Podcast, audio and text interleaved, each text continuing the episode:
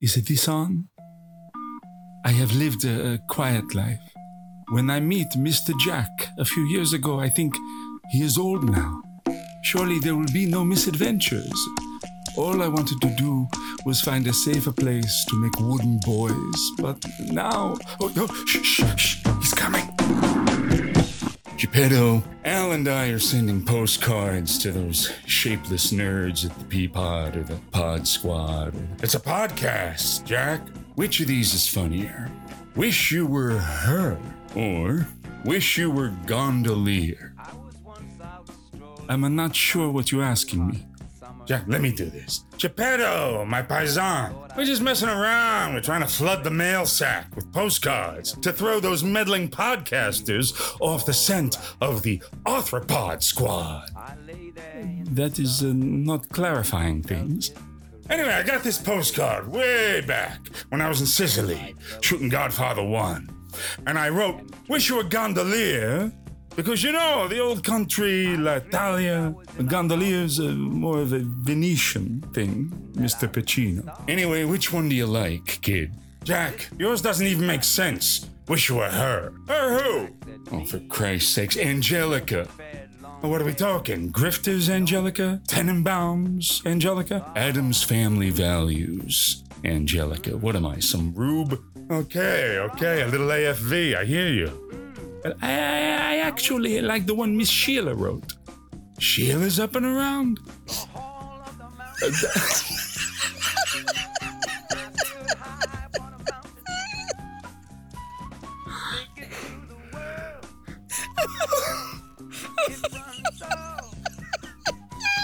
yes, Dr. Merlot says she's good as new. She's better than new. She's unprecedented. Dr. Merlot, have you been, Doc? I haven't seen you since you turned Lara Flynn into a cricket back in Aught 7. That one really took. She had the bone structure for it.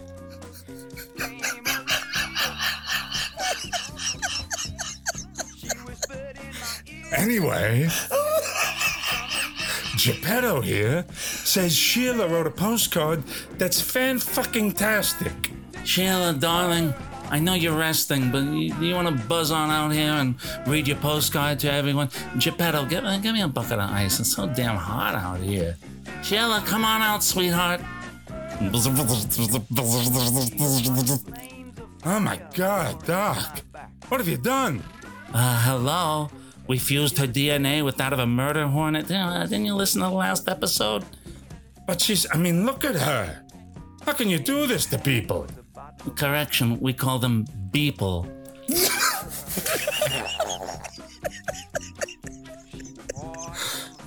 Look at these people. Look at her. I think she's kinda hot. What the hell's wrong with you, Jack? I mean, she finally has a waist. Sheila, read your postcard, darling.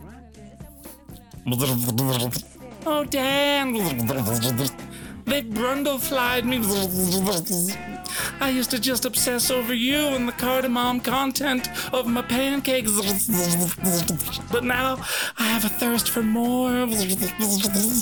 I'm afraid they've made me natural born killer. I'm afraid of what I might do to episode 15 of opening weekend, the podcast that travels back in time to revisit opening weekends of the past and revel in that other great American pastime, going to the movies with our friends. We've scared so many people. I think that's the result of getting up at 3:30 in the morning for a couple of nights. That was amazing. She had the bone structure for it. Oh god. Coming soon. This summer. At theaters everywhere. Opening weekend. Rated R.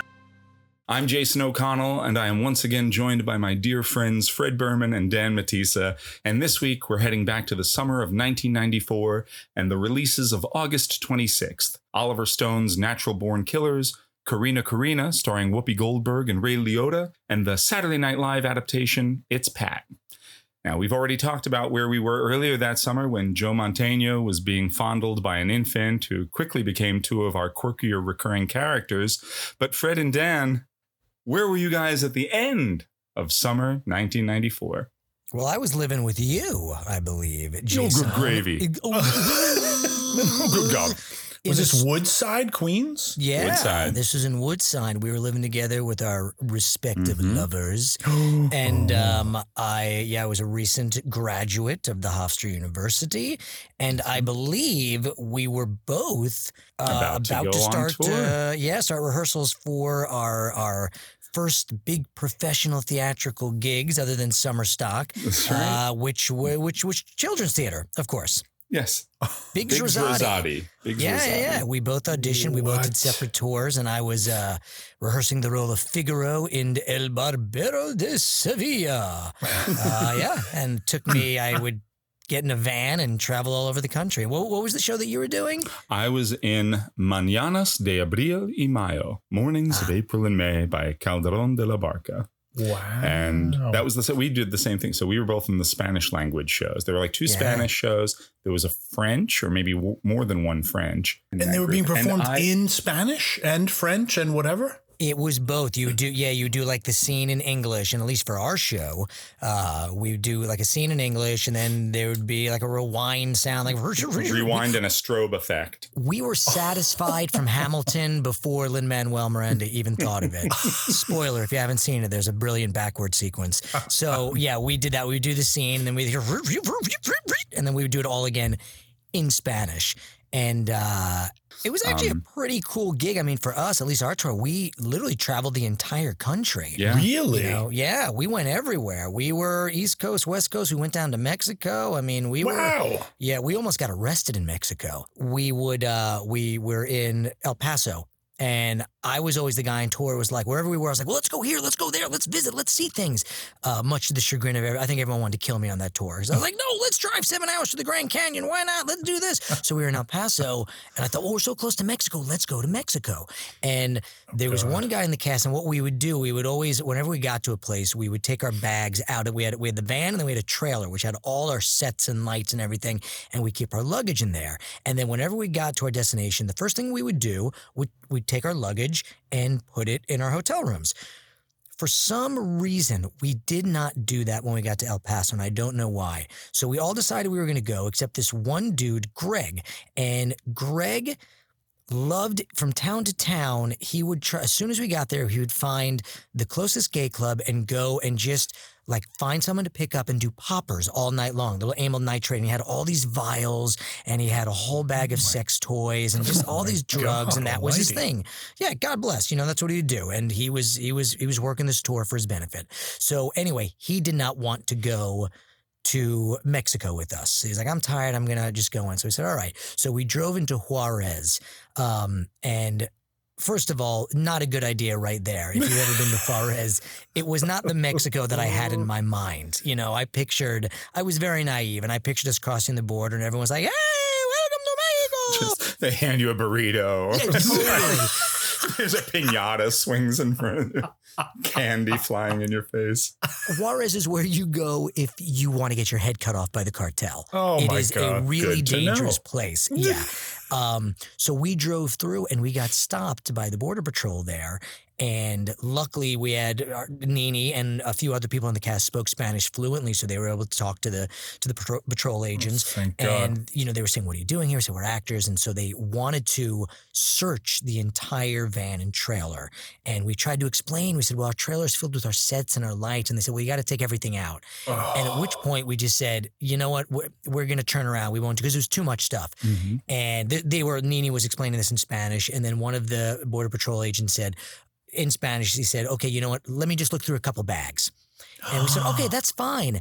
And as we're saying that's fine, he's reaching towards a bag, and that bag happens to be that guy Greg's bag, and we all knew it. We all realized it as and it was like slow motion, and he's opening it up, and you can see all of us looking at each other like.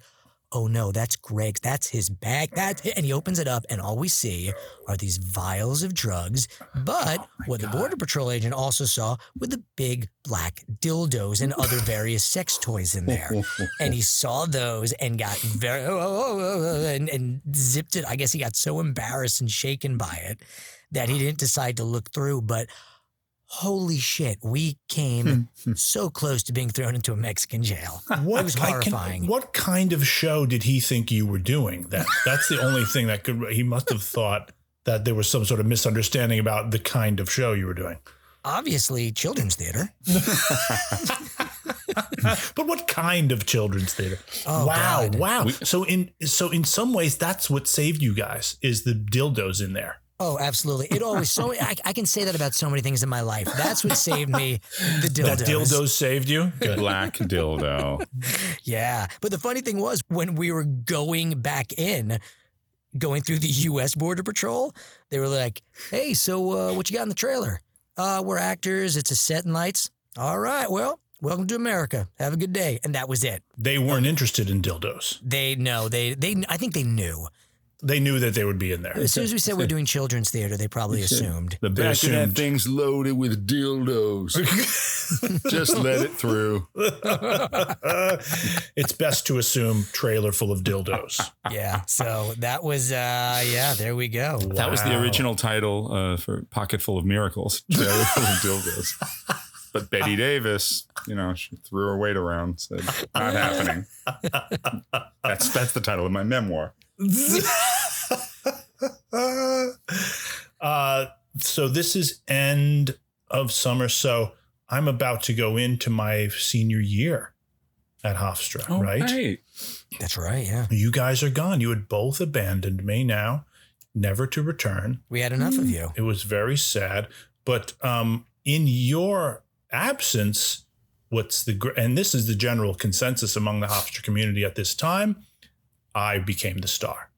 No, I'm kidding. Uh, I You did. were always the That's star. pretty true. That's You are. True. You- no, you it's not big. true. But uh, it was a, a pivotal uh, um, senior year, and uh, it was one of those those things where it was very bittersweet because I really missed all of you guys. I really did. But I so I wound up rooming with two of our very good friends who were super seniors, Rob and Andy. And we lived in the the penthouse of the towers at Hofstra. Oh, Uh, right. yeah, and um, Sure, I slept uh, on that floor. Oh, I'm sure you slept on that beautifully clean floor. and so that's where we lived was in the very top of the we, you know we were we were one senior and two super seniors who had this uh, beautiful sort of big open loft style uh, penthouse so that was fun but i really really missed you guys and and i i missed pete and i missed all of you guys so much um so it was a it was a bittersweet uh, uh year for me That explained Mm-hmm. the cardboard cutouts that you had. that's right, of you guys, and I would sleep with those and kiss them. Um, the first show we did was with uh, an actor who's last I heard of her, she was a guest artist and former Hofstra alum. Last I heard was a news report saying that she had fallen on some hard times, and her name was Lainie Kazan.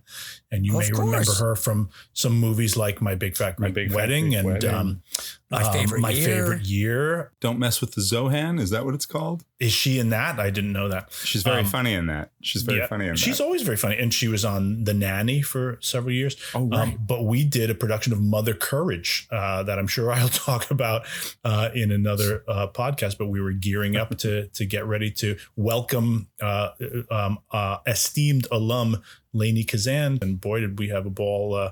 Uh, working with her, but uh, you know, I, the last I heard was that she had, you know, very recently had fallen on some some rough times. There were Oh, some things in the news about her um, shoplifting or something like that. So I hope she's Really? okay. Yeah, Oh, yeah. I hope she's all right, and I hope that those were just like you know Here's um, the thing. we- weird anomalies for her. I, I don't know.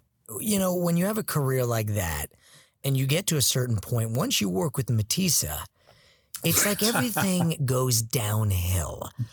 And Don't I of- know you- it? You start to. I've had those moments where I've questioned myself. What am I doing? I've already been to the top of the mountain. Thank I've you. been to the top of the Matisa. Right. What do I do? I, am I just going to end up like a, you know, a pathetic Mr. Blaisdell in my little hotel with my gorilla mask, or like what? What else is there to do? You So did. I You did the Tempest that. with Mr. Blaisdell, didn't you, did. Dan? At one point, you were Caliban to his Prospero, and he just couldn't. He couldn't measure up. That's what happened in that closet. That's all that happened in that closet. I think I've told you these stories. There was there was one you know, you you throw like a bunch of like twenty four year olds in a a van who barely know each other and then say go out on the road. You know, for what? Um, for months and months, and you know, just take care of yourselves. You know, all sorts of strange things are going to happen, or, or the personalities. You're not going to know. You, all of a sudden, you're living with all these people, and um, right. there was this one actress. She's a lovely person, uh, and I've become friends with her again recently on Facebook and stuff. And she's, uh, you know, she a beautiful woman, beautiful life, child, everything. When she was on this tour, she was a great actress. and stuff. She had some very intense kind of OCDs. Uh, you know, like she she. Um, Was this the one who also had a thing for chocolate cake? Oh yes, that's what I'm gonna she had a thing for. Um, she was very tactile, and she had a thing for all sorts of kind of soft. Uh, yeah, like things like frosting and things uh, of that nature. The first thing, Touching the it, first time not eating it. T- t- um, a little bit of both, a little bit of column A, a little bit of column B. The first the first night we were on the road, we went to this diner. All of us went to this diner, and there's like however many of us at the table, eight, whatever. And at one point, where somebody's asking for the butter, pass the butter, and and and the way the butter was put on the table, it wasn't like little uh, prepackaged pads or anything like that. It was one of those things where it's like those scoops of butter, like you get on. It was like Yes. a bowl with several scoops of of so- whipped butter. So This is already. I good. see it on the table. I, have seen it at some point. I'm like, where's the butter? Who's got the butter? Where, where's the butter? Oh no. And people are like, it was here. It was here. And then finally, like somebody, she's down at the other end of the table and she's turning beet red.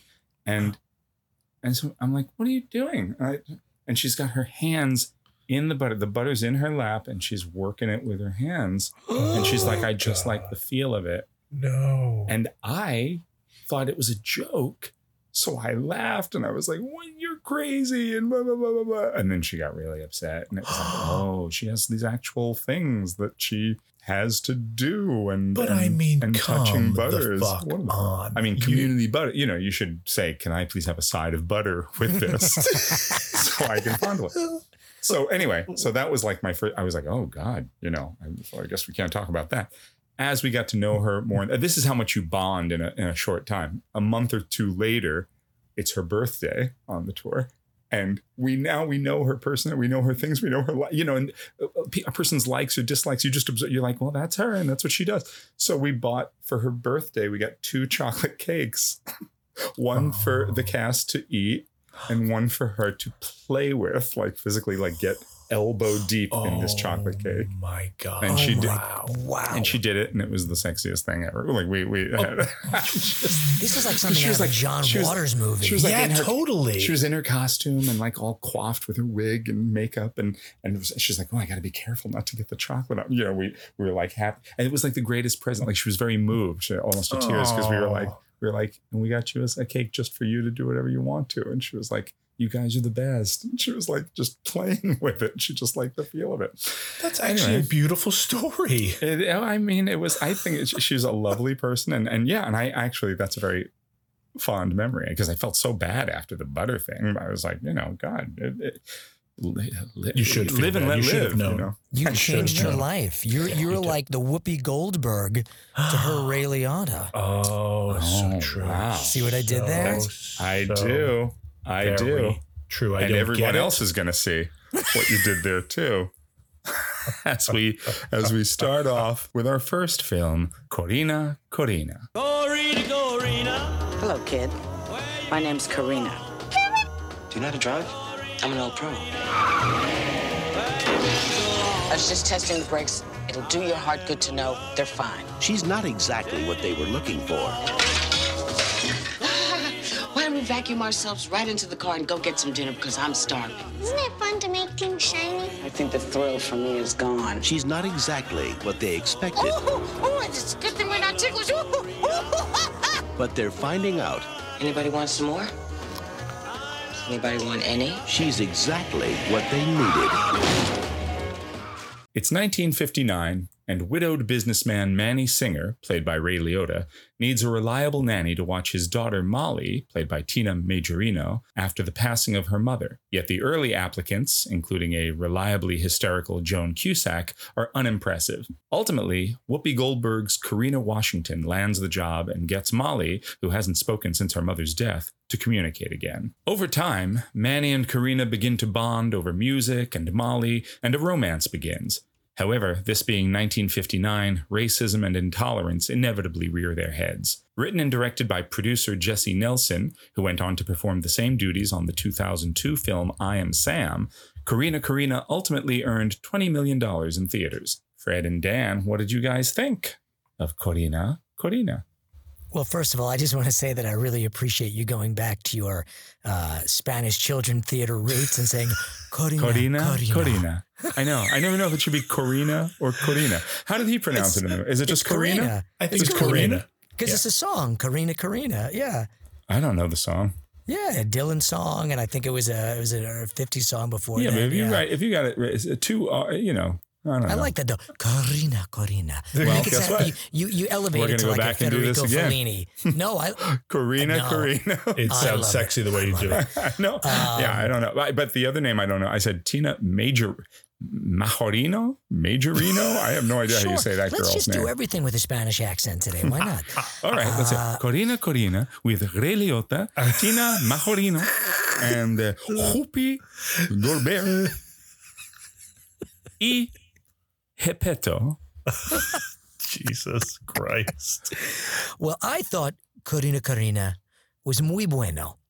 Um, I I really liked it. I was really, really surprised. Was this your first time seeing it? my first time seeing it, I watched it with uh, Kate and the kids, and yeah, we re- I'd seen bits and pieces of it, um, but I never saw it as a whole. I really enjoyed it. Now there, it's got problems. Obviously, it skirts. It, it- really skirts like the, the some of the, the the race stuff at the end, um, Mhm. you know, with their relationship. But that was sort of like, wait, like, wait, whoa, whoa, whoa, whoa, whoa, how she was able to get this education, and they let her in this restaurant, and I mean, it, it Yeah, for They- 1959. Yeah. yeah, they addressed it, but not as much as they should. It seemed like they tried to pack a little too much in, um, and that that I feel like was a really a missed opportunity. But other than that, I. I, I did really enjoy it. I liked how it, it really took its time. Mhm. Um, it didn't rush their relationship at all.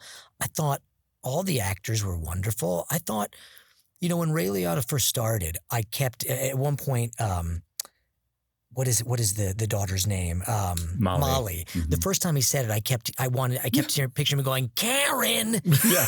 You know, I kept thinking Goodfellas.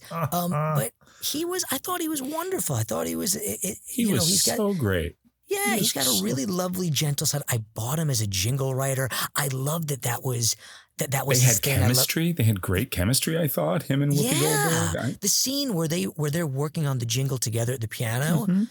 I thought that could have so easily been schlocky and cheesy, and I thought it was done in such a realistic way. Yeah. You're like, no, this is how people write songs and they come up with stuff. It was, you know, it wasn't like instant magic. You know, it wasn't like there was that oh god that that scene in um in Ray where he starts to sing "Hit the road, Jack," and don't you come back. And, and- oh god, that's when I I just thought this is terrible. Um, you know the scene I'm talking about? Yeah, yeah, yeah, yeah, yeah, yeah. I just there was Yeah, there's always that. that moment when you like, especially with those biopics where we know the thing actually goes on to become so famous, and it's you know what I mean. And then there's the moment of like, why don't No. we all live in a yellow submarine? Or I, you know, I don't know.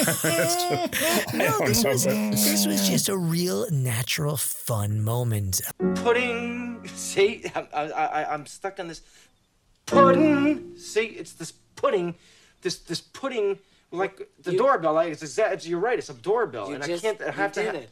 You just fixed your problem. You took the G off the end of pudding. Who says you shouldn't have instant pudding? I mean, it could be that simple. Oh, Who says you shouldn't have instant pudding? But um bum bum. Good. Karina. I I I loved their chemistry. I loved their performances. It's like it's actually when I think about it. I mean, I think of Ray Liotta. I think Goodfellas. But Yeah.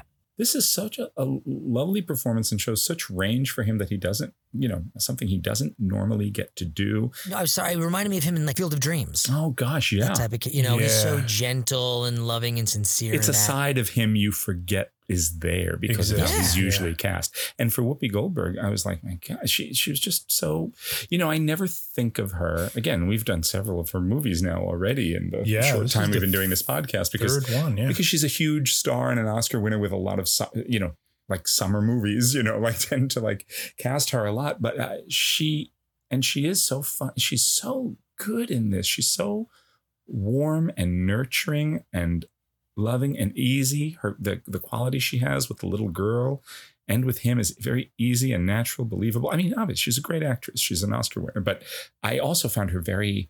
She was just so she's so beautiful in this movie. I, I kept thinking I was like, God, Whoopi Goldberg's such a beautiful woman. That's not, you know what I mean. It's not. She Yeah. doesn't always get cast in a way that again that that plays to that. That, that cast her in the leading lady role. She's very often, you know, a comic character or a supporting character, and um, not often a leading lady. And I thought she was wonderful in this, and I thought the little girl was great. And the rela- I mean, we yeah, I- I- we were we were I was a lot of crying during this. Kate watched some of it with me, and the two of us, Oh. you know, we were just yeah, we were There were there were some lovely scenes. A scene where where Yeah. the little girl's in the bathtub and Don Ameche, you know, at the end where he's playing where he's doing the violin on his Uh, arm. with yeah, the- he was gorgeous in it, and uh, uh, yeah, and there's a lot of beautiful little images. There's that great image of the little girl coming in, and Ray Liotta's watching the home movies of the mother, and then the and then when he stands up, the mother is projected. The shadow of the mother, the image of the mother, is projected on him in his pajamas, staring, standing there looking at the girl. Um, yeah. there's a there's a lot of that kind of thing in it. So I thought, you know, it's funny because it's one of those movies where you say like, okay, the woman who made it, she she served as both writer and director on this, and she's only done that one or two other times in her career. Uh, although she's a screenwriter and a producer and stuff, it's like it's one of those things that it's like she really this is a story she obviously wanted to tell and knew what she wanted to do with. And, uh, and yeah, it's very it confidently effectively. directed. Yeah, I'll say that. It's very What'd you confidently think, directed.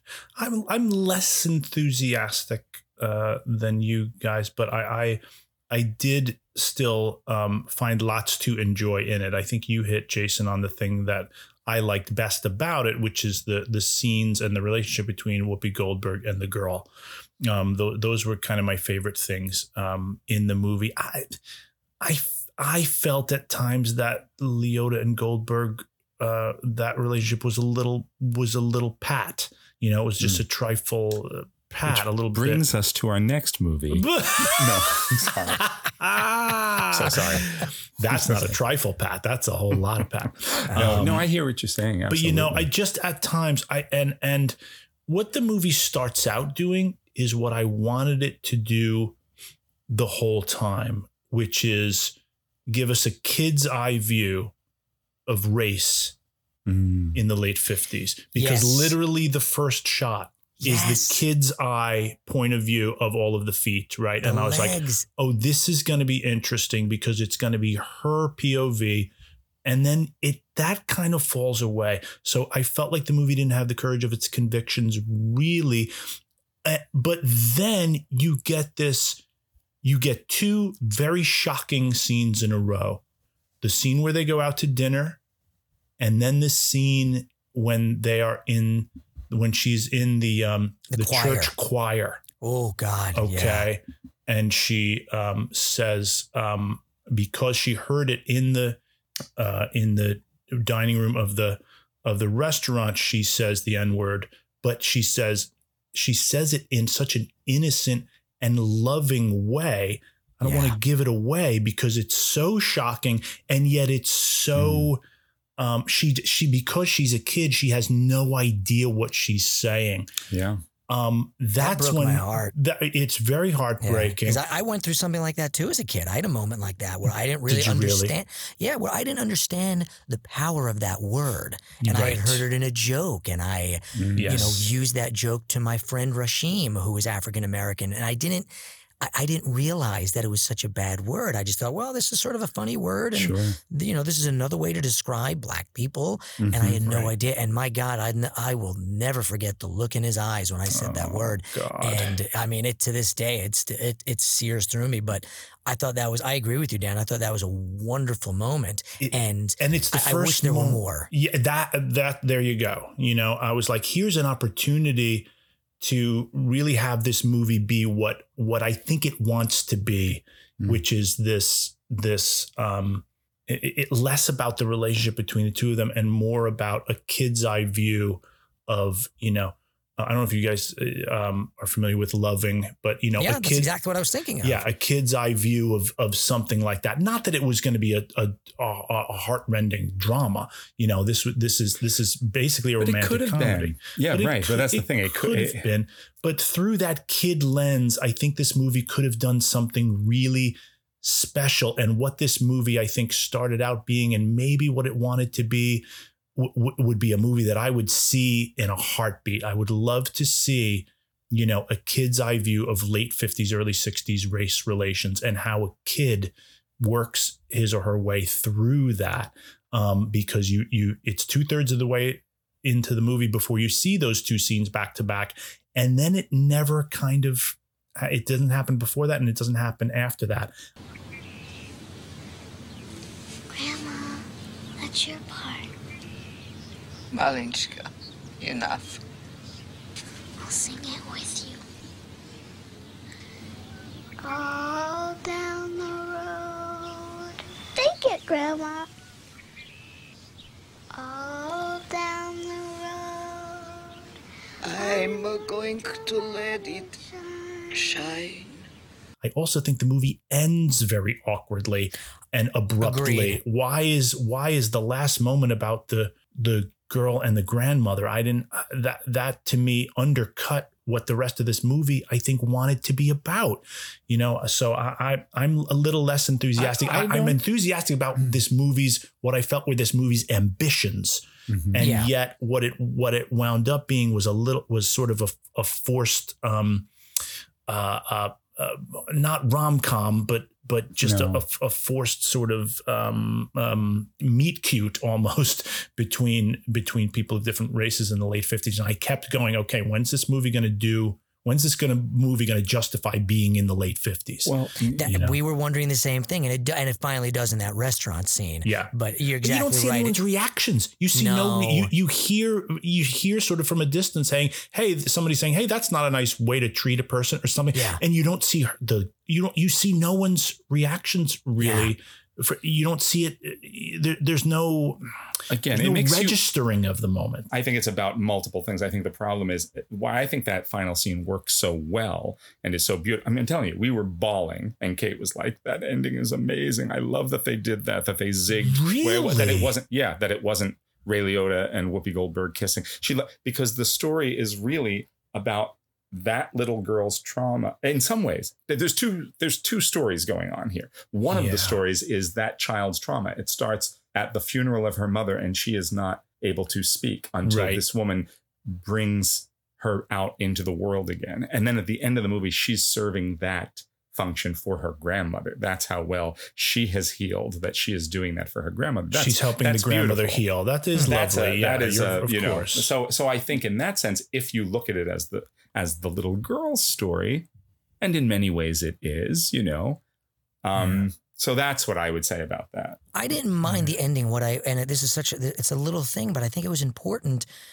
Um, it, it, you know, she has the moment with the grandmother, and then the car pulls up with Ray Liotta and Whoopi Goldberg, and then the credits start to roll. yeah, And I feel like that to me was where I'm like, whoa, whoa, whoa. At least, even if you had the shot, I would have. I, I feel like they were just rushing to end it at that point Yeah. because even have again, I they skirt the race issue a lot and more than they really should. We've we've discussed that already. But even if you just have them getting out of the car in the clear and approaching the little girl and the grandmother, and you see them just together as a family unit yeah. before you start to roll the credits over that. To me, starting and it, it you know, it's well, they don't pull up thing. in the car until the credits start. The credits That's- start that's what I over mean. the the girl and the grandmother. you don't even know if you're going to see Ray Liotta and right. Whoopi And Goldberg that again, to me and is then a dis- Yeah. that's that's a disservice to the Yep. story in the movie. And I was really if you're already leaving the theater at that point, you don't even see them Yeah. pull up. Because that would have been that would have been a much more satisfying ending of them pulling up, them coming out, and them all together. And yes, it was still I, I was still surprised that that's how it ended with her, you know, consoling the grandmother. But it would have made a lot more sense, and I would have at least had the feeling of, and I still got the feeling, but again, it was just that. And I don't know if that was her idea or the editor, or the producer. Well, she was the producer, so mm-hmm. I don't know whose decision it was to okay, roll credits now. It took away from the the idea that these people are all coming together and they have a you know it, it's a tough road ahead of them, but they're going to do it together. They're together. They're a family unit, and they they all have a voice now. They're all willing to use their voices to speak together as a family. And it yeah, it bothered me that that whole little epilogue was sort of covered up by the credits rolling. So it took away the weight of the movie for me. And that's that's very rarely happened where I criticize a movie of where the credits start to roll. Yeah, you know? right. Yeah. But it was it was a weird thing. It just it seemed like I really They liked so it. I agree credits. that it was unexpected. I, I I did not expect it to end there either, but it didn't. But it felt. I don't know. It, it, it felt for right. me. I just mean, I just wanted to see it without the credits rolling on top of it. But mm, it's interesting that it's you know it, it is draw it is I guess drawing the line, and I think this could have been this could have been reinforced by having a little scene with Liotta and Whoopi Goldberg showing up, and and as you said, Fred being with a unit. It is drawing a line from you know the healing of the little girl by Whoopi Goldberg, drawing a line through sort of through that or via that to the fact that the little girl is healed um, not just by Whoopi Goldberg, but by her acceptance into that, into her, fa- into Whoopi Goldberg's extended family, which includes her going to the church where she learns that song, "This Little Light of Mine," Right. which Mhm. the which she then right she learns it there in the black. she learns church, it there right? and she Yeah. teaches it to the grandmother and the To the grandmother has a moment where she actually criticizes tells ray liotta what is she what is she doing she's learning songs like that you know remember Right. there's that little moment Right. So Yeah. Yes, and that's a I think powerful that's, scene as uh, well. So she's using that experience for for which she wouldn't have had had she not met Karina, you know, for that. And so there is a through line there that I think I got it, but it could have been reinforced with, you know, a shot of Goldberg and Liotta getting out of the car. Maybe Whoopi sees her or hears her singing it to the grandmother. I just think it's a mm-hmm. missed opportunity mm-hmm. to tie it all together. And maybe that would have been too mawkish and too, you know, and and just too, you know, uh, uh, sappy. But but you know, I, I just needed. It just felt abrupt to me, and and like another missed opportunity. I liked the movie. There were there was a lot to like about it. again, I talk about the chemistry between Liotta and Whoopi Goldberg. I like the easy little moments, like when they're having dinner at the table and he says, "Listen to your mom." He just says it um, casually. Right, yeah. he, says that, Yeah. Subconsciously, and, yeah. and nobody addresses it. You see, like the little girl's eyes light up because Mhm. yeah. he made Yeah. the mistake. That's a That's right. very interesting, Yeah. subtle little thing. Wait, wait, wait, wait, wait. Hello? Uh, I don't know. Percy? Is Percy here? Yeah, right here. Oh, you, oh yes. Hold on, please. Mama. It's for you. Mama. Oh, yeah, my lovely. I will twitch around you. Sit down. And I will. Sit down. I know you're on the phone, but I want you to sit down when you're on the phone. My favorite character was uh, Percy, the little boy. Yes, I wrote. Oh, wrote. he was I great. My favorite too. boy. Percy, Yeah. Three exclamation points next to his name. Yeah, Yes. he oh was my lovely. God. He Him was on the his- phone, you know. Did you Oh. catch Brent Spiner Yeah. in I a did. little tiny yeah, part? yeah. Data.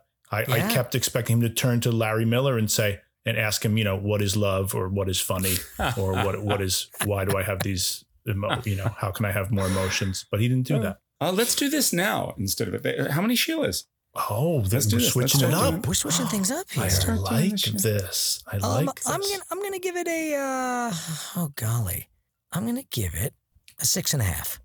Six and a half Sheilas. Wow, Fred. Six and a half Sheilas. Okay. I, yeah. And you feel confidently about that. I mean, well, I'll see what you guys say. Then I'll probably see, switch that's what I was going to back say. and. If I go lower, are you going to lower it down? No, I will not lower it down. Oh, I see. I, I feel pretty confident with a six and a half. I may. I wanted to say seven originally. Jason O'Connell. My wife, who is a a, a- a noted and regaled playwright, Yes, she is. as she was weeping on our couch, said, This is the last thing she said about the movie. Come on, that's gotta be 10 out of 10 Sheilas. That's what she said. Wow. You know what? Then we've Um, done our job, boys. We've done our job. That is that is if people if if other people are rating things on the Sheila scale, we've done our job. I really have almost no problem with this movie. I do agree that it skirts the race issue and doesn't explore that as much as it could have. Should it have? I don't know. I guess so. Um, but it didn't. Nothing about it. But I never felt like, mm, why are they doing this? Oh, they they solved that problem too neatly. I think yes, they Right. avoid some things. They you know they like even that thing about the credits, right? It's like they Yeah. avoid having to write the scene where you see the grandmother come to terms with that her son Yes. brought, you know, the maid home and they're like, we're in a relationship. That's a whole different thing that Yeah. they could have done but didn't. So I'm like trying to not judge it on what they chose not to do or show us. But um I, I gotta I'm gonna give it a full eight. Full eight. A full eight. A full eight. A full on eight. And I might even Alright. th- and if and if uh, Karina or Corrina wanted to whip up some cardamom pancakes Now, wait a um, in, minute. the, in the kitchen there for Now, wait uh, a the minute. family that morning, I might say, "Give me, give me, throw me a half of that cardamom pancake too, Corrina." You would give Corrina, you'd give Karina Karina an eight, but you give Corrina Karina ocho. Exactly. and a half. See? I'm gonna go with a solid five. You have no this. love in your heart. You don't like children. You I don't, don't. like Whoopi Goldberg. I don't. You've like made that clear. I think Yep. you have a thing. I can only watch Ray. Liotta movies where he's where he's beating someone up, or thinking about beating someone up, or thinking about ratting out the mob, or putting ketchup on his on his uh, spaghetti at the end. These are the only. These are the only Like a schnook. kind like a schnuck. These are the only kinds of Ray Liotta movies I want to see. But uh, Oh. yeah, I'll give it a five. I'll go five. I could be I could be urged to go five and a half if some sort of director's cut comes out of this where they put in uh, more things that I wanted to see. But you're right. You, it's a very astute thing you said, Jason. It's it's hard to not judge a movie on what you. Th- uh, it's hard to not compare movies with each other. It's like, ah, but this movie should have been more like this. No, it shouldn't. Not necessarily because there's no should, right? And it's also hard to, to sort of. Uh, it brings in problems when you say, well, this movie should have been this thing that I had in my head that I thought it should have been. So you're comparing yourself against you're comparing a movie against do, something we that do do exist. that all the time, Of course. uh, you know, and that's. uh, But you know, it's also. But when you note the absence of something, when you feel the absence That's of something, that's is. valid too. You know, Yeah. and that's really valid too. That's So what it is. Yeah, I right. think when you sometimes, and it's always a matter of like, well, I like, I like all these component parts so much that I, Yeah. I won't look over there and look at the dirty socks in the corner that they show. You know, and I, I like this part of the room. I'm gonna just stare at this part of the room. Yep, Um, that's right. yeah. Yeah, that's right. Oh, that's good stuff. That's good stuff. Well, Do we have to unless talk it's- about the next movie? Unless it's good stuff, unless it's Pat. Are you a brother or a sister? Well, I'm an only child. As God is my witness, I will uncover the mystery that is Pat. Pretty creepy, huh? It's Pat. The movie. Oh, Pat. Is that a banana in your pocket, or are you just happy to see me? No, it's a banana. Julia Sweeney is, wait for it, Pat, an obnoxious busybody of indeterminate gender who meets and falls in love with Chris, played by Dave Foley, a sensitive, caring person also of indeterminate gender. Their relationship suffers because Pat cannot decide on a direction in life. Meanwhile, Pat's married neighbor Kyle, played by Charles Rocket, becomes deeply obsessed with uncovering Pat's sexuality. It's Pat was a low point, even by the standards of Saturday Night Live inspired features, sharing a 0% Rotten Tomatoes score with the likes of Megaforce. And in the end, it was pulled from theaters after just one abysmal weekend, eking out only $61,000 worldwide. Fred and Dan, what did you think of? Ah, it's Pat! um, the main thing that I thought of watching this was God bless Julia Sweeney for the Herculean commitment that she puts into this thing. I mean, she's not uncommitted and she's No. trying her face off. So is Dave Foley. So are all of them. I mean, honestly. And I was pretty awed by Yes. how far I was expecting a half-assed sort of, you know, I was I don't know what I, I wasn't expecting disorderlies, but I was expecting something that was well made, but where everyone's kind of phoning it in. You know, everyone's full freight on this thing, and I appreciated it for that. I don't think it deserves the zero of Rotten Tomatoes. You know, I don't think I don't think it deserves like the 61 grand or being pulled from theaters or any of that. I didn't know any of that until you just said it. So I don't think it's of that. I've I've seen way worse movies than this. Is it good? No. But Pat falling down the stairs for no reason, that's fucking funny.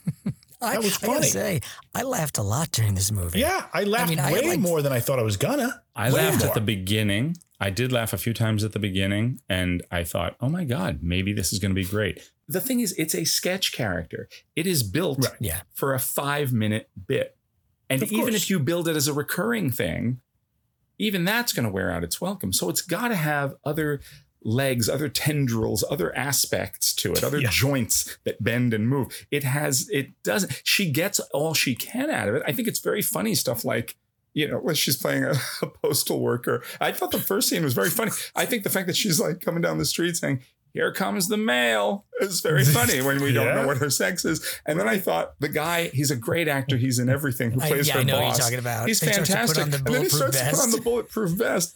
I kind of wish he didn't say the line where he says, um, he says something like, Are you disgruntled? I was like, I wish he Yeah. didn't even say that because Yeah, we get it when the we see a postal worker like fire somebody and put on a bulletproof vest. Yeah. It's amazing. And then she just says, Madness as her response. Like, I thought Dave Foley was hysterical. I, he Um, didn't. I- he didn't. He's very feminine. I thought he was very him. good, but I, I didn't thought think he was Charles terrible. Rocket- Charles Rocket was great. He was really was good because he played super it committed. so. Yeah. uh, Yeah, he was He's so sincere. brilliant.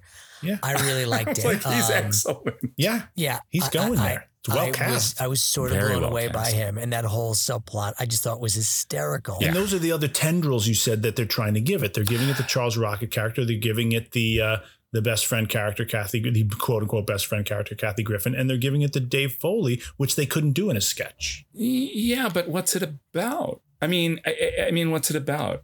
Well, that's the movie thing. about? What- the what- when I movie's about watching- uncovering. It's like uncovering her sex. Except you can't even say like you know. I was like, oh gosh, is this going to be transphobic? And I was like, no, no, no, because they're saying she's very not clearly trans. she's, not, trans. She or he. There is a It's- specific sex. People know what it is. People are like, oh, I've Right. seen it. Oh, and they show that very early on where it's like.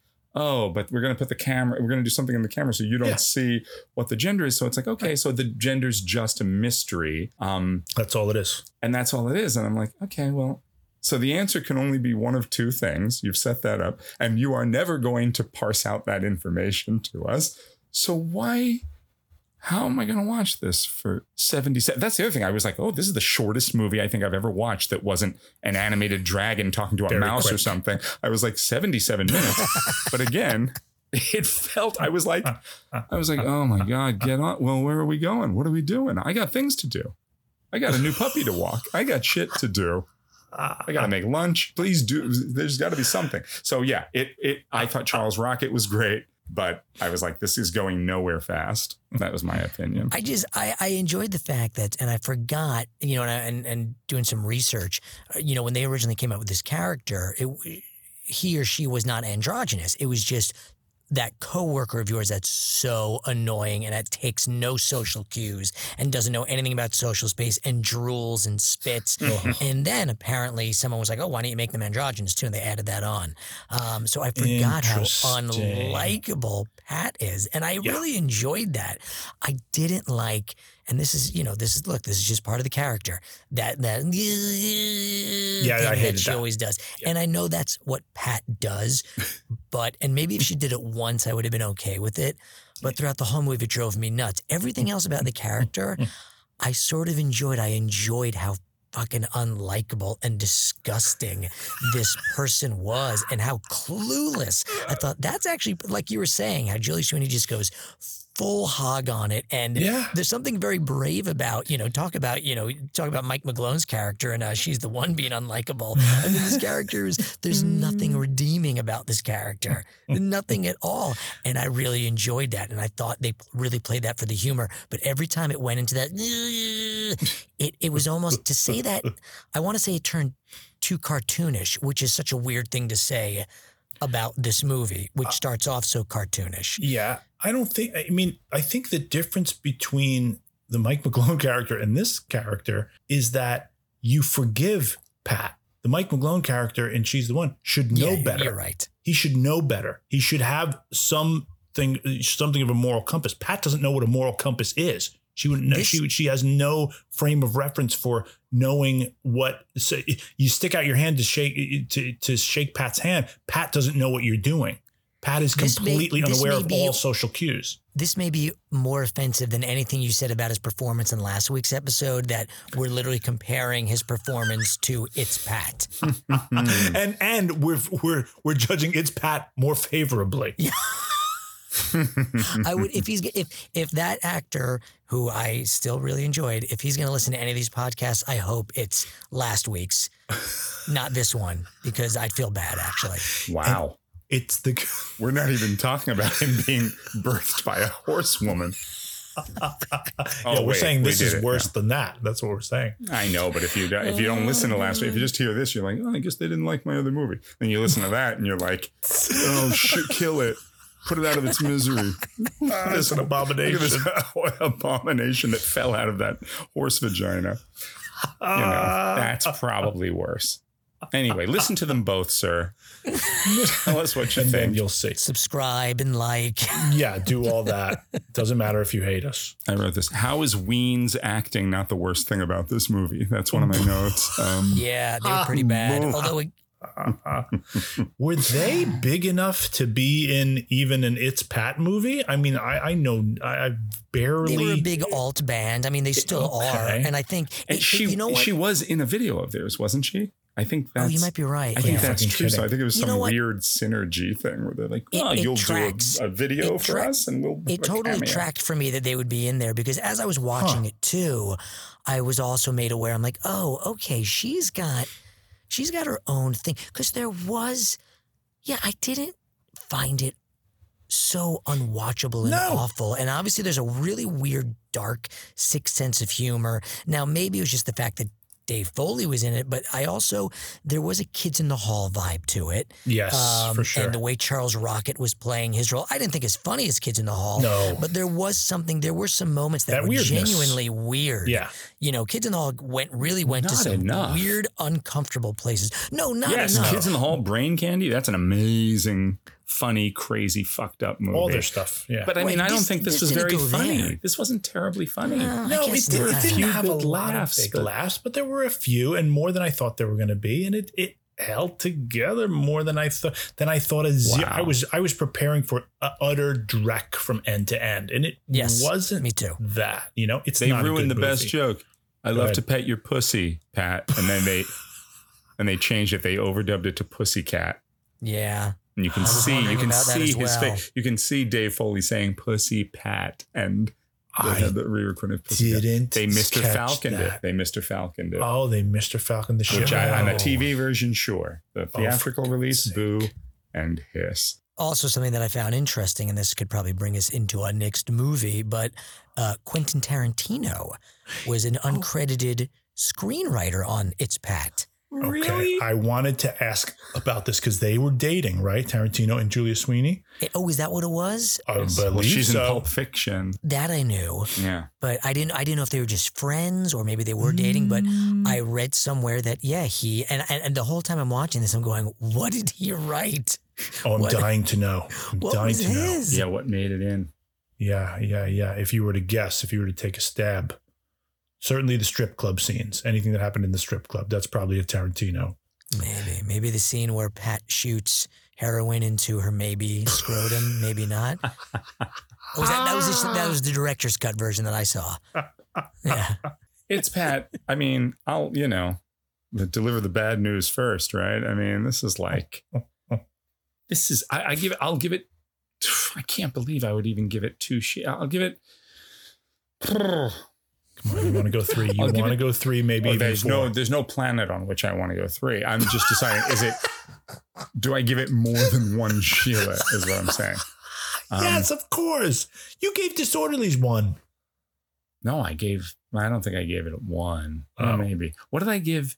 Oh, she's the one I gave one. Right. This is better Because than it, that. it had a one in its title. No, Right, you and that's I what both gave Disorderlies a zero. oh, okay. Yeah. I think we did. I think we, We didn't did, give it yeah. much of it. Anyway, uh, all right. I'll give it. I will give it. I'll give it. I'll give it two Sheilas, one for each gender that Pat could be. Uh, one for the first five minutes of the movie where I lived in hope, and and then the other one is for Charles Rocket, who I thought was uh, was gave a, a really good performance in a in a in a kind of just lay there do nothing movie. That's he it. was good. I'm going to go 3.5. I'm, the, I'm that's exactly what I was thinking there, Dan. Three point five. You know Oh, what Jesus. else was Well, that- funny? that- then I'm going 1.5. There's no way you can be that close. You can't only be.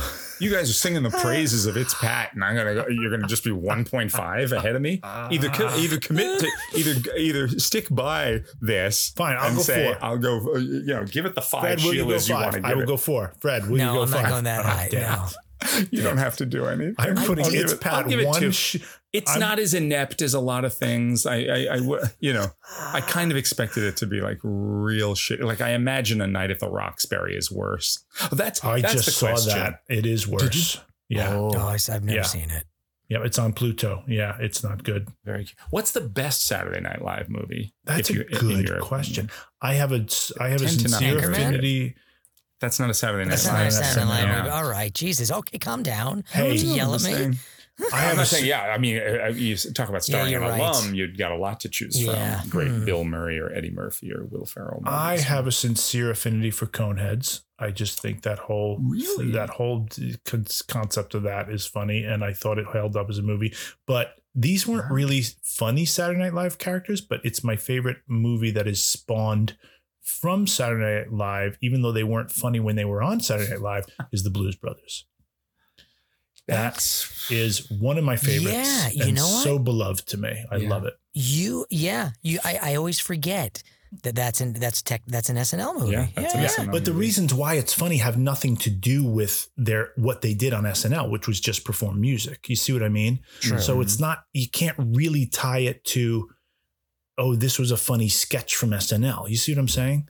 So it, it was- so I guess of the ones that were like funny sketches from SNL that became funny movies, I thought uh, I Wayne's know. World Wayne's was World. okay. Oh yeah, Wayne's World. Probably Wayne's World completely was probably the, the most fun out of all of them. yeah, the first Wayne's World, I guess. I see a little silhouette of a man. Scaramouche, Scaramouche, will you do the fandango? Thunderbolts and Galileo. Galileo. Galileo. Galileo. Mail sack. Oh, Mail Sack. in, in honor of Pat and her and her and her sack of Awesome mail, mail sack. and saying, "Here comes the mail." Oh, I love that. I love that. That's a I good did like segue. that joke. Um, uh, there's really only one thing in the mail sack today, and it's um, Well, last episode was rather weak, it- so that's, that's why. It's people are just. Uh, I don't know if the, I don't know if they've given up writing in, or if they've just they're just too confused. They've become too confused, or they've Oh. just become too sullen about it all. I have Yes, an Jason, actual letter. I have an Get actual. out of here. I have an actual letter from the mail Read sack. that. Read the actual letter. I'm just going to read it and we'll Go see ahead. what we. How did you uh, receive this? Well, I received it via text, but it's a long dissertation Really? on the. Who knew the Thomas Crown affair would be the movie that gets people What? humming? That gets your daughter on the show, I was Fred. say, was, was my daughter texting you? no, I imagine she's like, And another thing. she's like you about Blade Runner. She's like, I had to get, I had to gather my thoughts more and try to. Ah. um, this is my uh, my good friend, a wonderful actress, Joey Parsons. Um, she was a company member with the Pearl Theater Company for a long time. She's worked with me at Hudson Valley Shakespeare Festival, and she She's has a so long good. history there.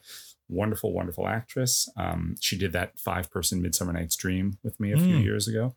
She was the funniest. She had the funniest moment in that, in, in one of the one of the funniest moments in in in all of theater.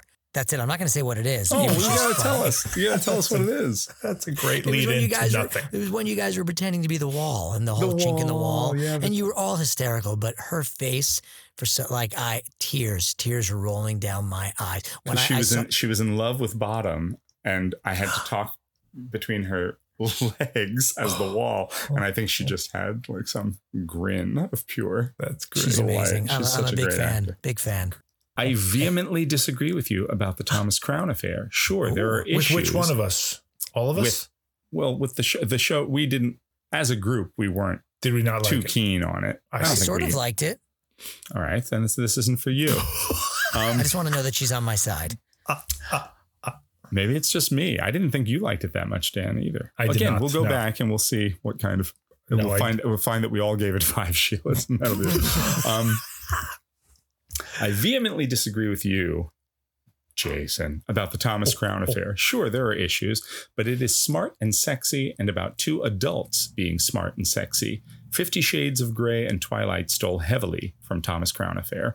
The main difference being the former was about a barely adult, awkward, blah virgin, and the latter was about an awkward teenage, blah virgin. The only thing that made Anastasia or Bella interesting was that some super sexy man chose them for absolutely no apparent reason. I think that's a lot of why they appealed so much to so many women. We all feel so uninteresting and awkward, and to have an otherworldly, rich, sexy man want us for no other reason than we are who we are is very attractive. But in Thomas Crown Affair, Catherine had agency and intelligence and a sex appeal she owned and was unapologetic for. I loved seeing a super smart woman intriguing a man initially for just that, her intelligence. Thomas Crown had gorgeous women crawling up his ass, but the woman who interested him was the smart one, who, yes, was also very sexy, but not in a gosh, I just don't get my beauty kind of way. Catherine knew she was beautiful, but showed some lovely vulnerability when she had developed real feelings for Thomas and suspected him of fleeing the country with Anna. It's not a deep movie, but fun, and I really loved in 1999 when I was just out of Yale, 24 and terrified, seeing a strong, smart, sexy adult heroine on the screen. I've seen this movie maybe 30 times. Also, her wardrobe is baller. Wow. She makes some very good points. You know what? I'm changing. I'm giving it 10 Sheilas. Oh, come now. I just want to impress Joey. And then she wrote, P.S. This is from Sheila in Sacramento. Oh, perfect. Perfect. No, she makes some very good points. She does. And and those are the good things about the movie. Yeah, I don't you know, disagree with anything she's saying, sort of on its face. I just don't think as a, uh, it- it's just, it was just too hard for me to give a shit. And I think, I think most of that's on Brosnan. I mean, quite honestly, I think I remember saying on the on the podcast that I was I was caught up in her yes story arc. you. You know what I mean? The like the the the arc of her character and the journey of her. I was in it for the journey of her character, which I think is the most interesting thing about the movie. I think she's just disagreeing with me because you appreciated her journey. Fred appreciated her breasts. Breasts. And I said the only good parts, I was like a little kid. I was just like Izzy. I was like, I like when he steals the painting and then puts it back. The end. Yeah, th- So those are still the strongest parts. My yeah. friend is disagreeing with me and she'll pay. Ah.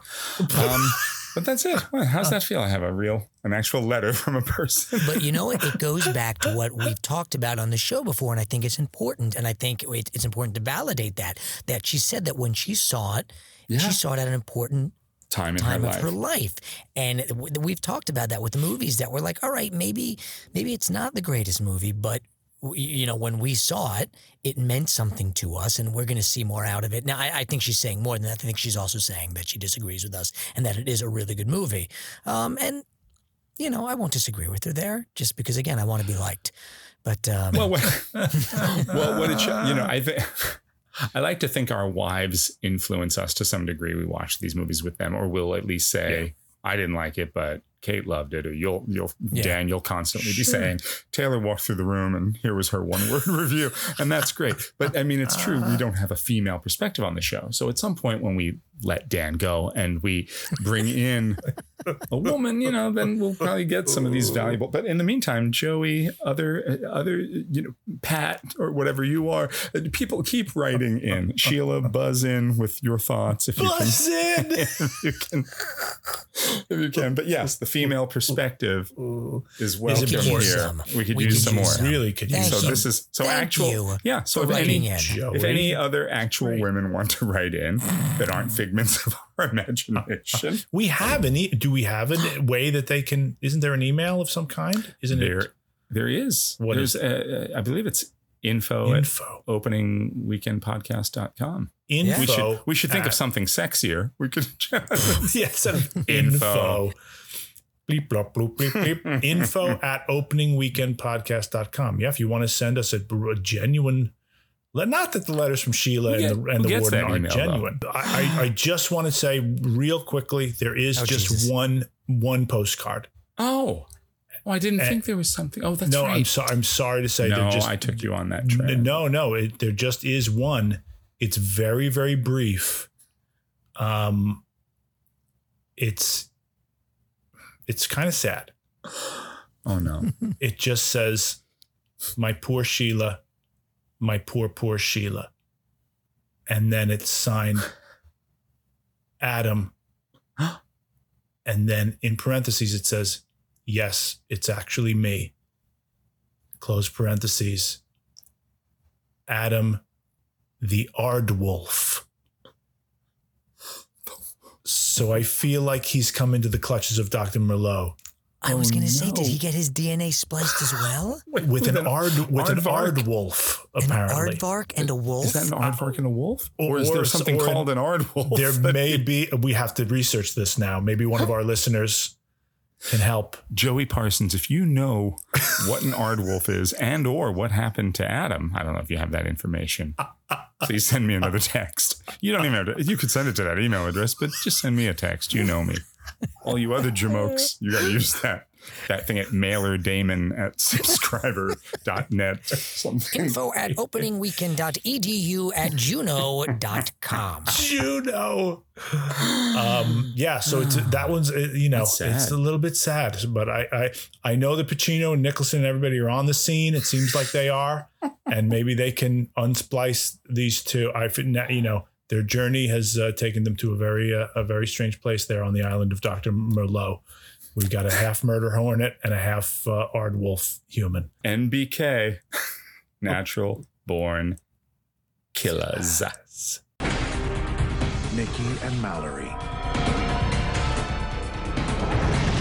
Feared by thousands. I love you so much, baby. I love you. Watched by millions. We're fading.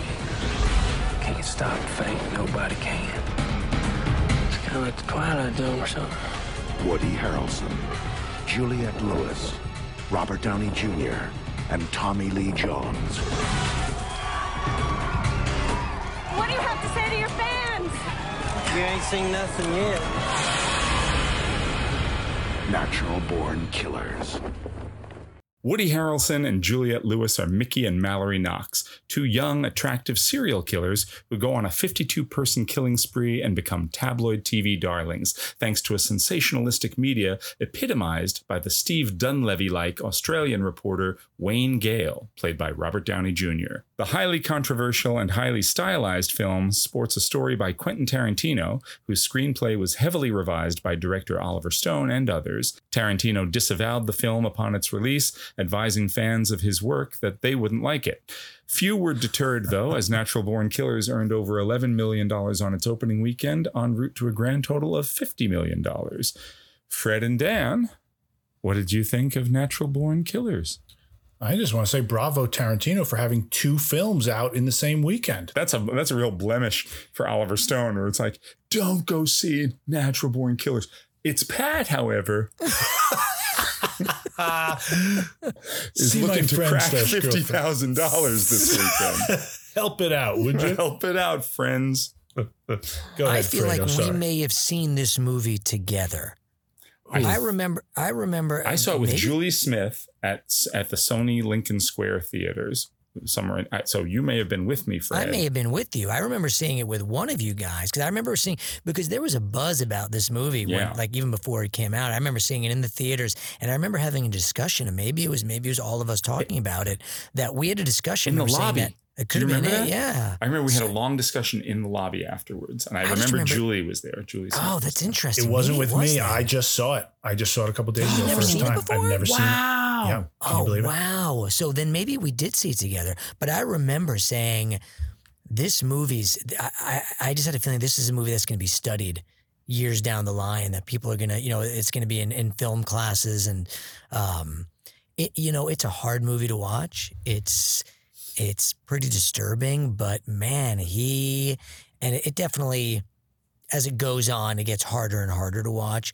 You But, think so? Um, yeah, and I think I think that's also by design too. Um, but it's it's an exciting movie, man. I have an opposing theory to that, but you, you go ahead. Okay. Um, Sorry. well, I just sort of want to hear it. Why?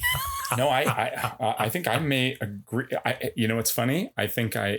First of all, Fred, have you seen it since we saw it in the theater in '94? Did you see it again? I, you know, I don't think I've seen it from start to finish. I'll just say this: I felt what you felt back when I saw it in '94, and I really didn't like this movie at all. Then Oh. I kind of hated it, Hmm. Wow. and I all I'll say is that I did not hate it. I thought I was going to again. It started, and I was like, I'm gonna fucking hate this thing again, as much as I did 25 years ago or whatever. and I had a different reaction to it, so I might be more along. I uh, want to hear what you have to say, Dan. Well, I don't mean that. I don't mean that. I, as it was going on, I disliked it. I just found it became harder to watch. Harder to watch. It became. It was just really, in in the beginning, what I loved about it.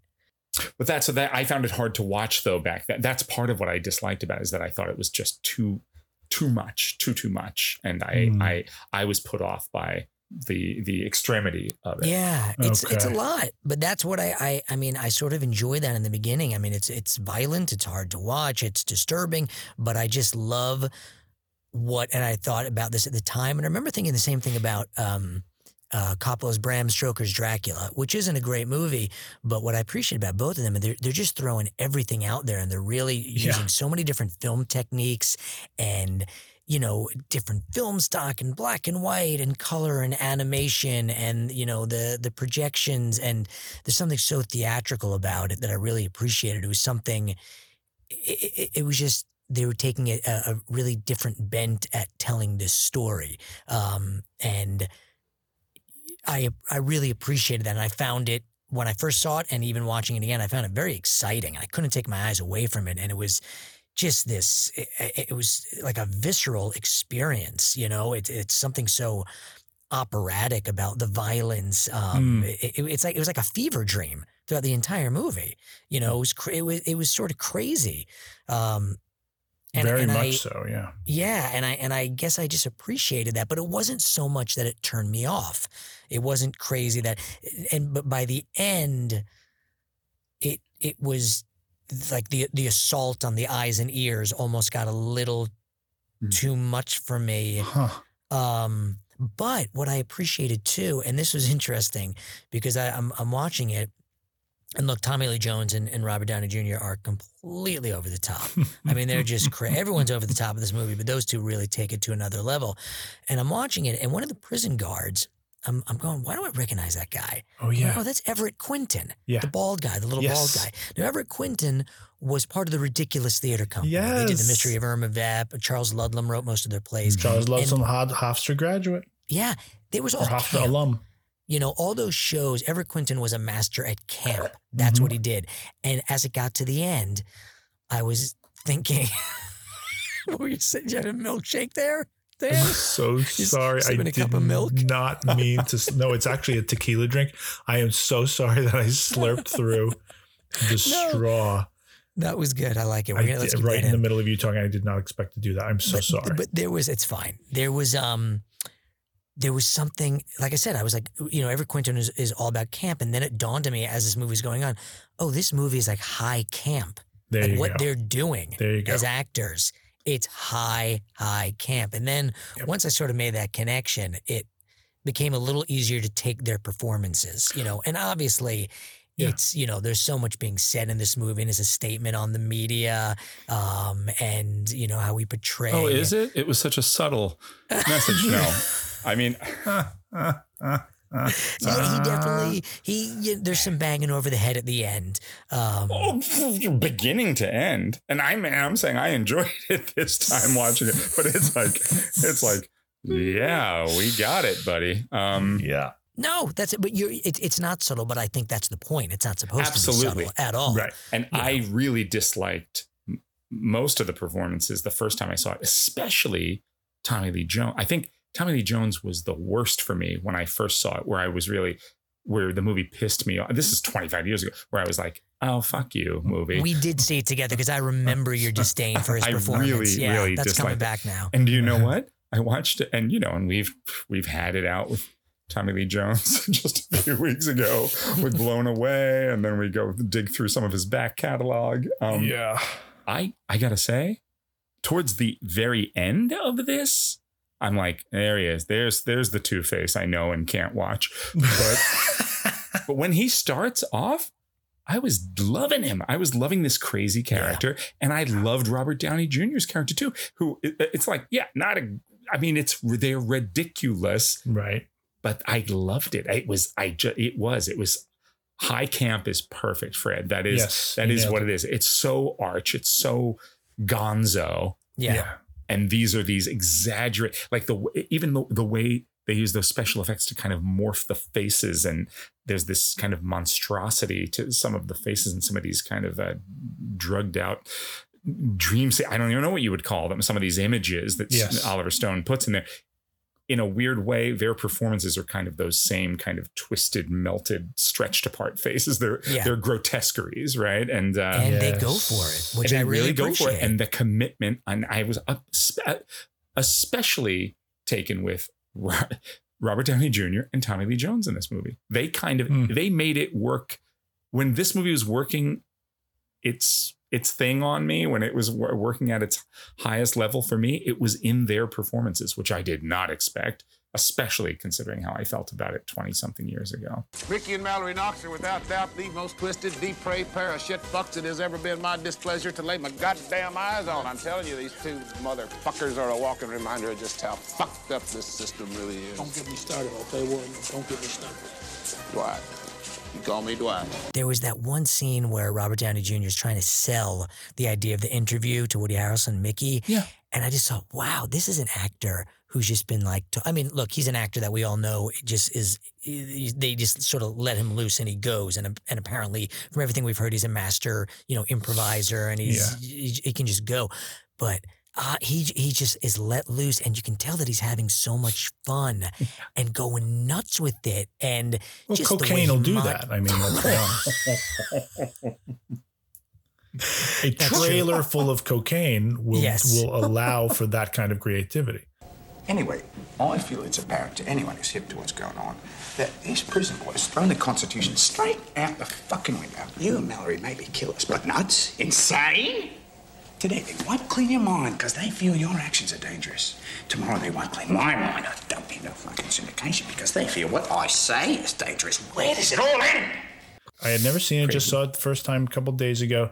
That's Um, crazy to I would have loved to have seen this in the theater to kind of see how it works on a big screen. And I, I hope to see it that way someday because it really is a it's a, a visual and, and oral uh, feast. But um, I feel like the movie is designed to make you numbed to the violence as it goes. And that's exactly the way I felt. By the time we got to that final sequence in the jail, which is pretty long and of course very violent and very bloody, I was I was numbed to the violence. I wasn't at the tipping point of Robert Downey Jr. where I'm like, yeah, give me more, you know, but the movie does that to you at times as well, or is designed to sort of push you towards, do you like this? Do you want to see more? You're going to see more now, you know, you want more of this? Like it's tempting you almost with the violence and with the blood and the bloodlust and seeing if you'll hook in. And that's i think part of its part of its power. But i think the uh, the the other thing it's doing is saying get used to this you know? Get used to it. Get used to it. Get used to it. It's the way you're gonna it's the way the world is and you know that this is the way the world is because it's on the news every damn night. And and Mm. if it weren't on the news every night you wouldn't watch. So you know f- feed that part of yourself with where this movie is going.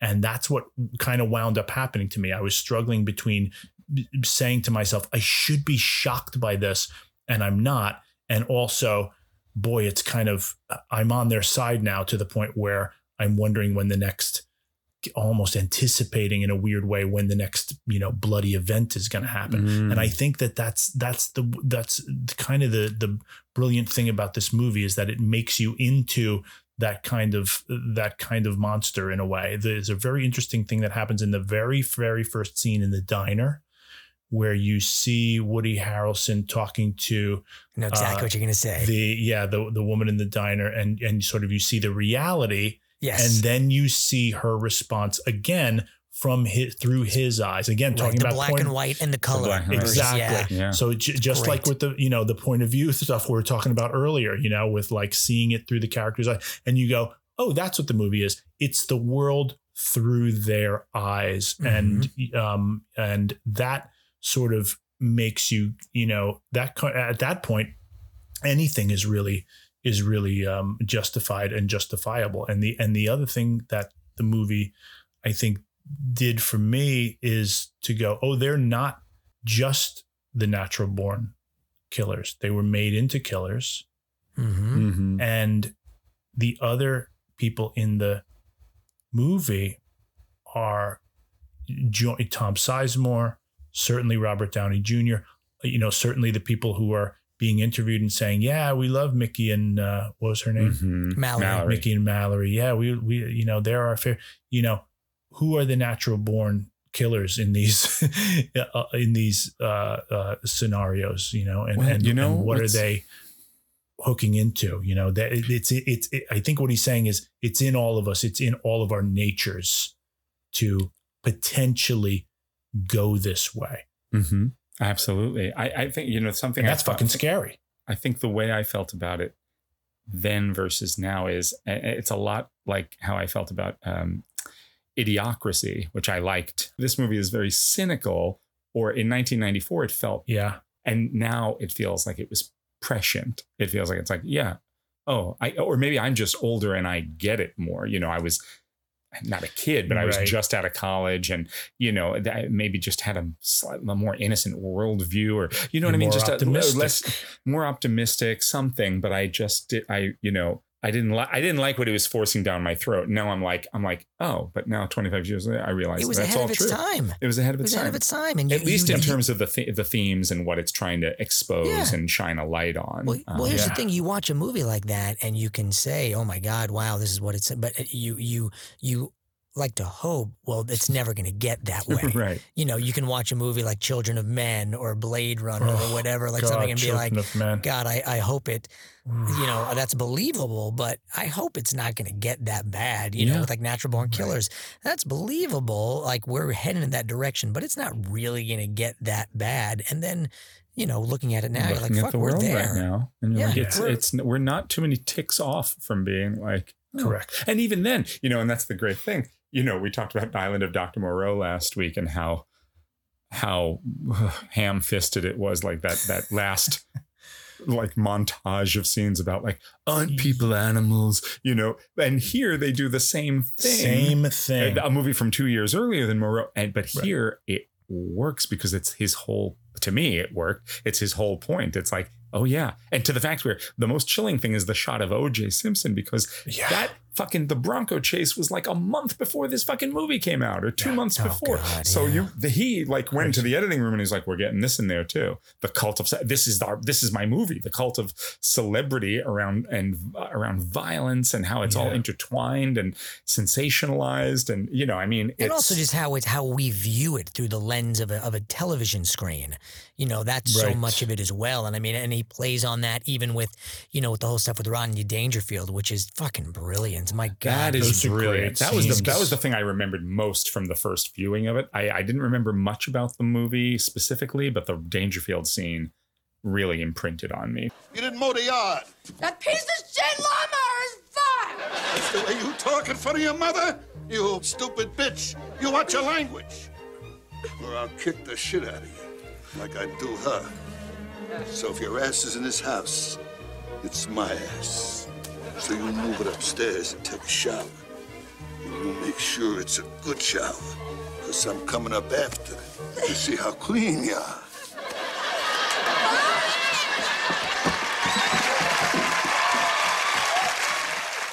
But even showing That's like the brilliant um scene. the uh, the Coke, the polar bear commercial, Yes. which Right. was which I you know I'm sure I'm sure after Coke you know saw the movie they're like oh fuck what yeah, did we they let were. them do They were like they Um, gave them the rights, and then they were like, "Why did we? Why did we do that? Why did we?" Read that? But do even this? that was brilliant. I mean, it was so great. And I was reading somewhere that Oliver Stone said he put that in there because, you know, that that's in his opinion, that's what commercials do. They're, you know, commercials come on and, and they they calm everyone They down. so even if they're, soothe, s- they yeah. soothe you, yeah. They say this Um, product will make it all better, right? Yeah. That's the whole Marshall McLuhan thing. Yeah, Not to get too esoteric, but I mean, Yeah, it's the yeah, whole yeah. No, amusing media- ourselves to death. Yes, and, and all of that, and the whole hot media, cool media thing.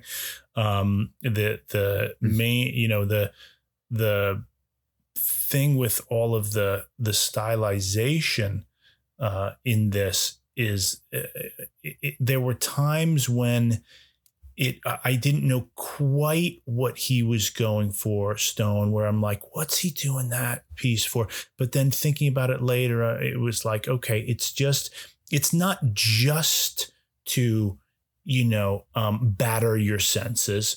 There's always a there's always some like even if it's just like a plant growing you know or a devil face you know what i mean? Like i almost want to go back and watch the movie again now just to see because in thinking about it after i'm like oh i think i know why he did the devil face there or i think i think i know why he showed rutting beasts at this moment you know?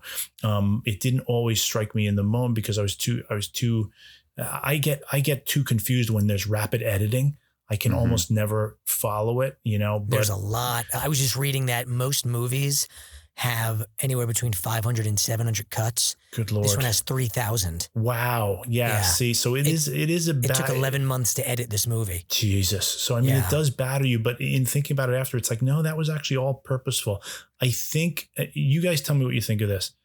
The guy who leads them out of the jail at the end. Arliss Howard, yeah. Yeah. Okay. He's in the beginning. Now he shows up in the beginning. Did you notice that? No, I did not. Where is he in the beginning? That's interesting because I was wondering if you if you never and, and I recognized him and I must have seen it then. This is making me think that I did see it in between the first viewing. He's in the diner and it's a quick shot and they pass by him and he's reading the New York Post and it says 666. Okay, so he's the devil, right? I guess so, but he seems to be their salvation too. But that's the in- thing. in- the devil comes in that form, right? The Right. devil comes in the form of the savior, or the, the or the devil is like we have to we have to lead you. You know, is is leading the two minions of the devil out of the out of the uh, out of the jail Right, to, yeah. to safety, and and they kept flashing on a devil face. When he was like, "No, come this way," and he seems so gentle and so angelic, and then he disappears. Yeah. Right, he's unaccounted for at the end. End Mhm. right? They say they kill the one cop um, by throwing him out of the back of the thing. I think. Yeah. They say that Joe in a voiceover, right? And then, but you never find out what happens to that character, and I think it's Yeah, because right. he's supposed to be the devil. Yeah, you're probably Hmm. right. That's exactly I think what it is. I mean, he's I think in the credits he's listed as I believe it's Mickey and Mallory's guardian angel. Yeah. See, which is which could be a Lucifer type of an angel. But I remember thinking that like in rewatching it, it's very cool. and this I remember noticing this when I rewatched it. It must have been years ago.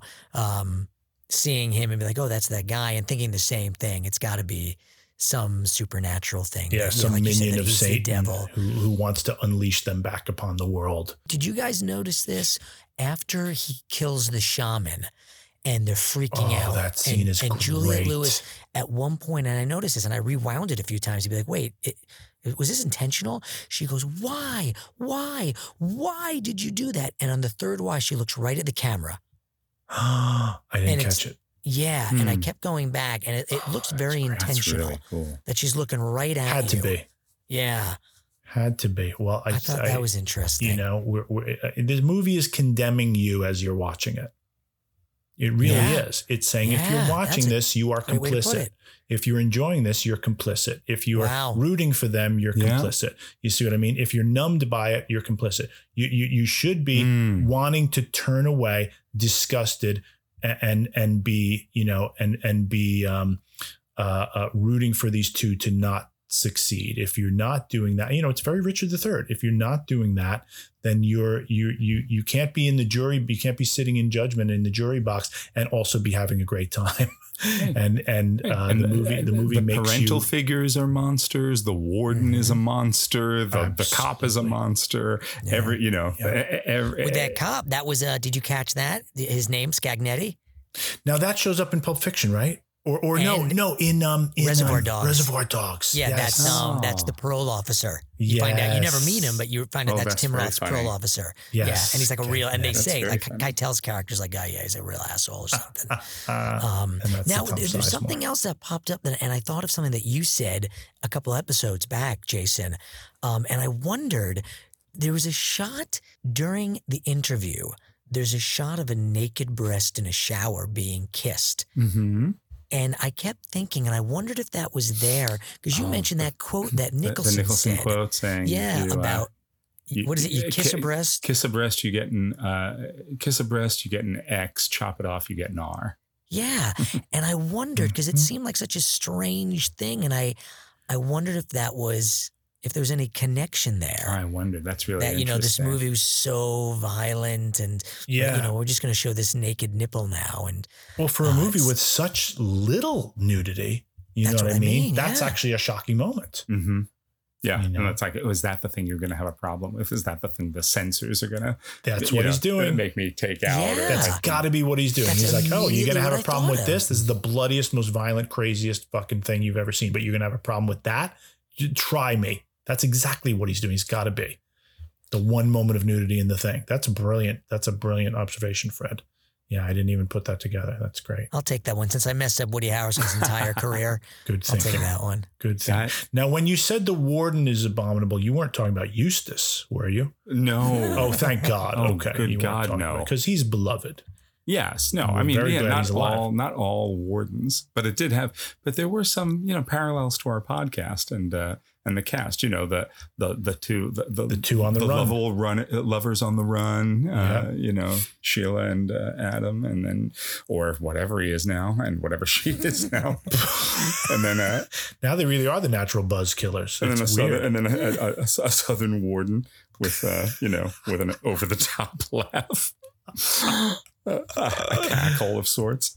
Lots Um, of parallels. I really, yeah, I I can't believe how much I enjoyed this movie compared to how I felt in 1994. And I, I'm, That's so cool. you know, I don't, I don't have anything really to to add that you guys haven't already said about it. For me, in the rewatch, the first. I was resistant to it because I remembered how I felt about it. I was probably resistant to the movie right up until honestly the uh where it really grabbed me was in the drugstore that that just Yeah. everything in that green lighting when he they're looking he's looking Oh, for the yeah. anti-venom medication and something Right. about that even just visually just the green the way it yeah. pulled me it, it pulled me in and then from that point on the movie it really didn't it didn't let go and then you introduce those characters you introduce the robert downey jr character Yeah. that point into the movie which is probably i don't know 40 minutes into the movie or something and then Mm-hmm. tommy lee jones comes in later i mean so you know two of the four major performances don't even kind of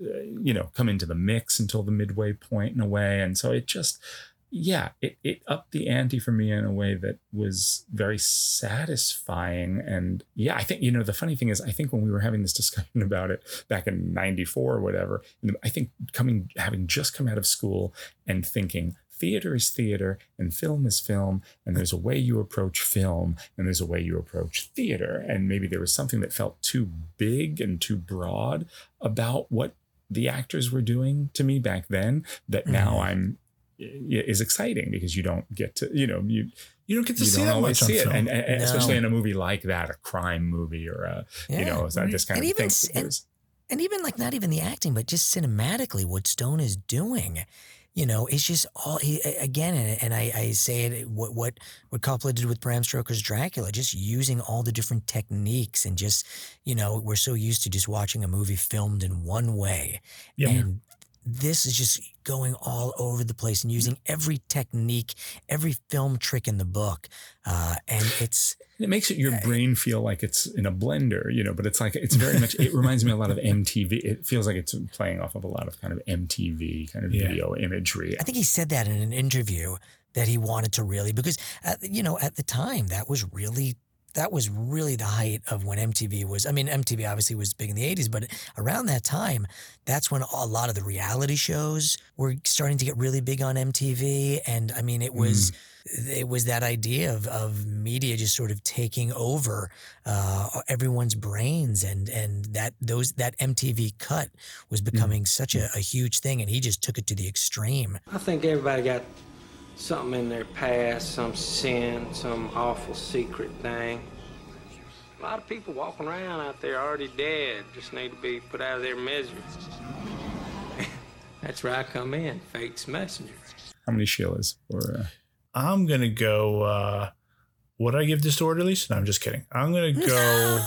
I'm gonna go like eight point five to nine. I think I'm edging towards. I think I'm edging Wow. towards nine. This Man, this we're- really. we're- The more I think about it, the more I the more I just really am am uh, appreciative of of what this movie's saying, in, especially in 2020. We're Yeah. in sync, man. I was I was thinking eight and a half, nine as well. Good. Because I think you know whatever you know, even if even if uh, it's not your thing, you you got to give it to Oliver Stone for. I mean, he, it's it's a brave movie, Yeah. and he does some incredible stuff with it. So yeah, I, I I'm I would say eight and a half, nine as well. I'm a little lower than you guys, but it's higher than I thought I was going to be. I'm going to say it's around seven and a half to eight for me, which I never ever would have expected. I thought I was going to hate this. I thought I was going to really dislike watching it, and it really uh-huh. it grew on me. And you know, and really, I mean, I, I'm just very, I'm like very impressed with how how bold he was with this movie, and how bold the performances are, but also how prescient the whole thing. For you know, I, I would say for better or for worse. It's it's not for better. It's all for worse. But I mean, mm, it Yeah. really is mm-hmm. prescient. It really is prescient. Um, Yeah. well, that's great. All right, And Juliette guys. Lewis so good. We didn't mention her really, but boy, she's Oh. dynamite in this. is and I just I wish she did more things. I really. I think she's been focusing on her music lately. Oh, that's that's been a unfortunate. big thing, I'm yeah. You know, just- I, I was so impressed. I was like, oh my god, I forgot she sang like that. She was in the movie. She Yeah. sings so beautifully too. Yeah. Yeah, Yeah, No, yeah, she was she's great. great. in it. Yeah, She's great in everything. I guess I was born, naturally born, born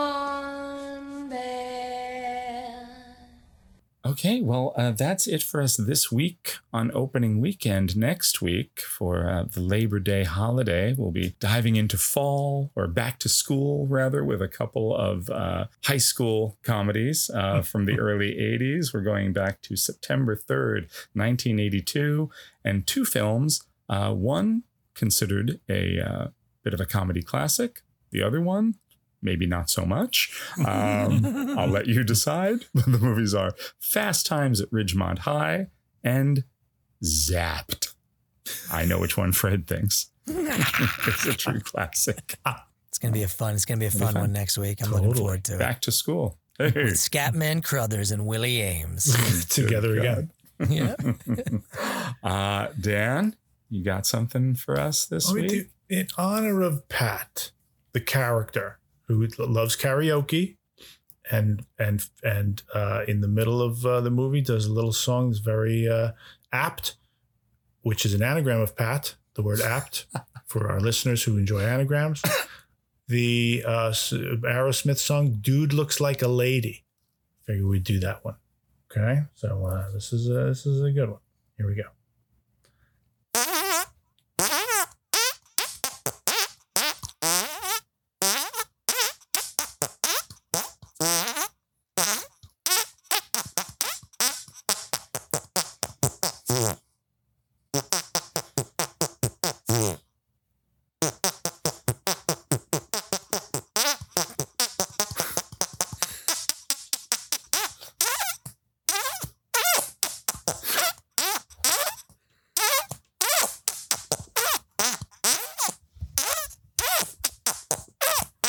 Okay, I'm in pain now. I can't go any further. Oh, It's very painful to the wrists and the fingers and the arthritis. You suffer for your music. I really do. Suffer for your art. I really do.